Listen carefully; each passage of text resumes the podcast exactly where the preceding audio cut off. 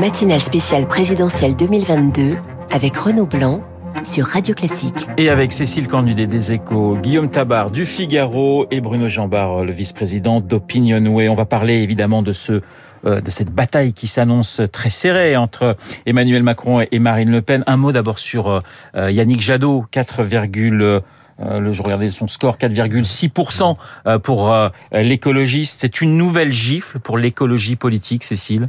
Oui, euh, l'écologie politique n'a jamais été très forte aux élections euh, présidentielles, mais cette fois, compte tenu de l'affaiblissement du PS dont on a parlé, ils espéraient vraiment être euh, la, figure de proue de la recomposition de la gauche derrière. Ce sera pas le cas. Je pense que le problème de Yannick Jadot, c'est qu'il n'a pas été le candidat de l'écologie pour, en tout cas, la jeunesse, qui a plutôt retrouvé Mélenchon sur ce sujet.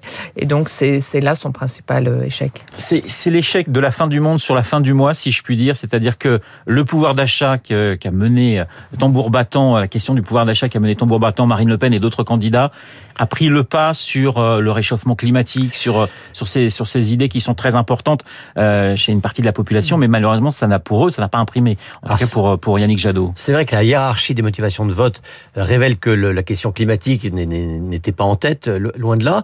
Cela dit, Cécile a raison. C'est pas parce que Yannick Jadot fait un mauvais score que cette thématique n'est pas présente. Et c'est vrai que Mélenchon a su la la la récupérer. C'est l'idée finalement, Bruno, que l'écologie n'appartient pas qu'à un seul parti. En fait, je pense qu'il y a deux problèmes euh, sur ce sujet. Un, euh, effectivement, comme ça a été dit, Yannick Jadot n'a pas su mobiliser euh, les électorats de la génération climat. Seulement 5% chez les moins de 35 ans hier pour Yannick Jadot. C'est impossible pour un candidat écologiste d'exister dans une élection s'il ne fait pas 15 à 20% dans cet électorat-là. Et c'est Marine Le Pen et Jean-Luc Mélenchon qui ont capté ses électeurs aux deux tiers. Euh, ça, c'est la première chose. Et puis, il y a un second sujet, c'est que oui, on parle beaucoup du climat. Oui, c'est un. Il y a aujourd'hui un consensus dans la population française pour considérer que c'est un sujet important, mais il n'y a absolument pas de consensus sur les solutions sur ce sujet.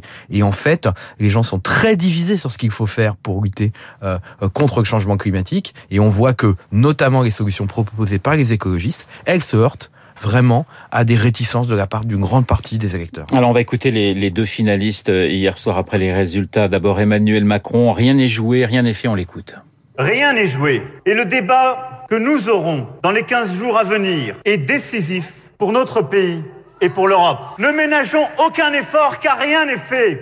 Soyons humbles, déterminés, allons convaincre chacune et chacun J'appelle tous les Français de toute sensibilité à rejoindre ce grand rassemblement national et populaire. Ensemble, nous allons construire cette victoire pour mettre en œuvre la grande alternance dont la France a besoin. Vive la République, vive la France vous parliez, Cécile, d'un vote de rejet pour ce, premier tour. Est-ce qu'on va avoir un tout sauf Macron face à un tout sauf Le Pen? Ben, C'est un peu le risque. Alors les deux, on le voit bien, vont essayer de sortir de cette euh, logique-là, sans doute parce qu'ils considèrent qu'ils ont fait le plein sur ce, euh, sur ce sujet euh, au premier tour et ils vont essayer d'aller convaincre. On voit que autour d'Emmanuel Macron, ils disent on peut pas juste se contenter de dire Marine Le Pen c'est le diable. Ils vont essayer de, de la prendre sur la Russie beaucoup, et puis sur euh, euh, sur son programme économique, sur le fait que c'est euh, infinançable, ingérable, et que ça mènerait la France, y compris celle des petits retraités, comme dit Emmanuel Macron, à la faillite. Donc, est-ce que voilà, c'est est-ce qu'ils vont arriver à démonter les projets l'un de l'autre? Je pense qu'on sera plus sur les projets cette fois dans cette campagne d'entre-deux tours. Guillaume, je vous imagine, vous êtes à la fois le conseiller de Marine Le Pen, puis ensuite vous serez le conseiller d'Emmanuel Macron. L'angle d'attaque pour Marine Le Pen, justement. Qu'est-ce que vous conseillez à Marine Le Pen pour attaquer habilement Emmanuel Macron? Alors pour elle, c'est effectivement l'anti-macronisme, parce que Emmanuel Macron donc fait 27%, euh, 28% des, des voix euh, comme président sortant. Euh, voilà, et chez tous les autres candidats, de Mélenchon à Zemmour, il y avait une composante de, rejet, de contestation d'Emmanuel Macron qui était très forte. Donc je pense que elle, ça reste son meilleur argument. sortons le sortant. Inversement, pour Emmanuel Macron, je pense qu'il ferait une erreur. Cécile a raison de dire qu'il y aura un petit bouger au sens... On imagine encore, je trouve que son discours d'hier montre qu'il ne fait pas encore cette évolution, mais passer d'une logique de contestation, j'allais dire morale, euh, de, de Marine Le Pen à une contestation de son programme. Mais malgré tout, ça reste quand même du contre Le Pen. Et je pense que euh, c'est toujours, surtout pour un président sortant qui prétend avoir un programme un peu fédérateur et rassembleur, c'est un peu un aveu d'échec de dire pour gagner, j'ai besoin de dire que l'autre euh, est, le diable euh, absolu. Euh, je pense que s'il veut créer un élan, c'est plutôt de dire voilà, voilà ce que moi je peux apporter au pays. Je suis prêt à parier euh, que pendant cette campagne, on va autant, aucun des deux valoriser son propre projet, mais tout faire pour torpiller le projet de l'autre. Alors, consigne de vote ou pas consigne de vote, je vous propose d'écouter deux réactions, euh, celle de Jean-Luc Mélenchon et puis celle d'Éric Zemmour. Nous savons pour qui nous ne voterons jamais. Je répète parce que des fois il arrive que même quand je dis les choses, c'est comme si je ne les avais pas dites. Il ne faut pas donner une seule voix à Madame Le Pen. Je ne me tromperai pas d'adversaire. J'appelle mes électeurs à voter pour Marine Le Pen. Bruno, euh, je vois la une du Parisien. Match retour, avantage Macron. Alors, effectivement, il y a des consignes, il y a certains qui appellent à voter direct. Là, on, s'aperçoit d'ailleurs, entre parenthèses, que Jean-Luc Mélenchon n'appelle pas à voter Emmanuel Macron. La nuance est, est, quand même importante. Cela étant, le match va être quand même très serré, parce que on l'a entendu d'ailleurs avec des militants. Il y a ce que disent les candidats, et puis ce que vont faire les, les, les, les personnes qui ont voté et pour Mélenchon, et pour Zemmour, et pour, et pour Valérie Pécresse. Oui, le match est plus serré parce que, comme ça a été dit, euh, en 2017, il y avait juste la logique du vote anti-Le Pen au second tour. Là, s'ajoute à celle euh, du vote anti-Le Pen, la, la, la classique d'un second tour avec le sortant, c'est-à-dire le vote contre le sortant pour ne pas lui renouveler son mandat. Euh, la question, c'est de savoir si c'est euh, une bataille sociologique qui va l'emporter ou une bataille politique.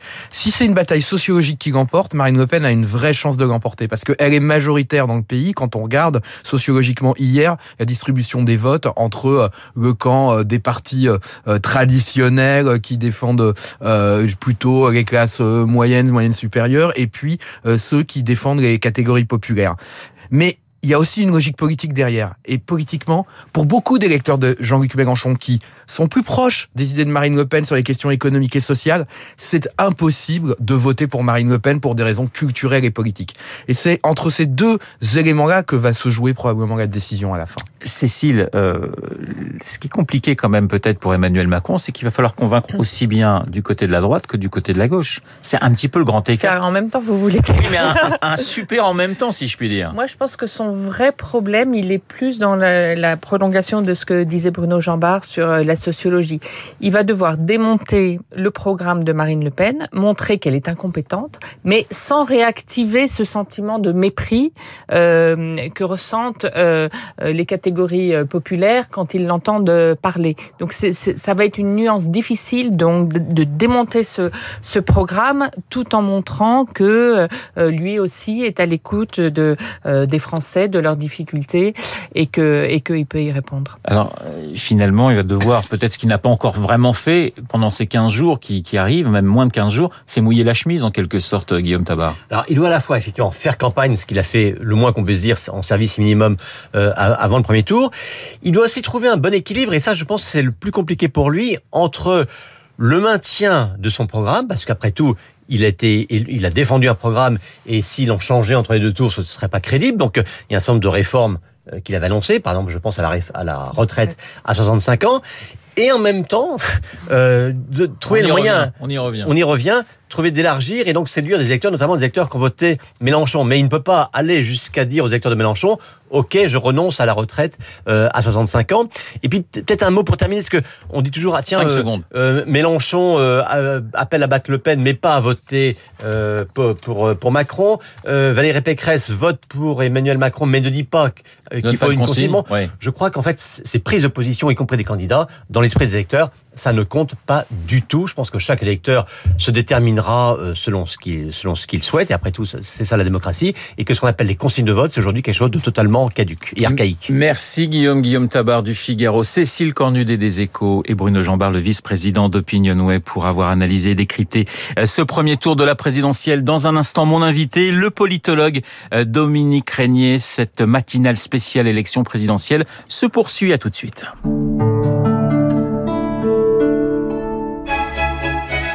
Du 9 au 24 avril, vivez un festival d'émotions sur Radio Classique avec le Festival de Pâques d'Aix-en-Provence.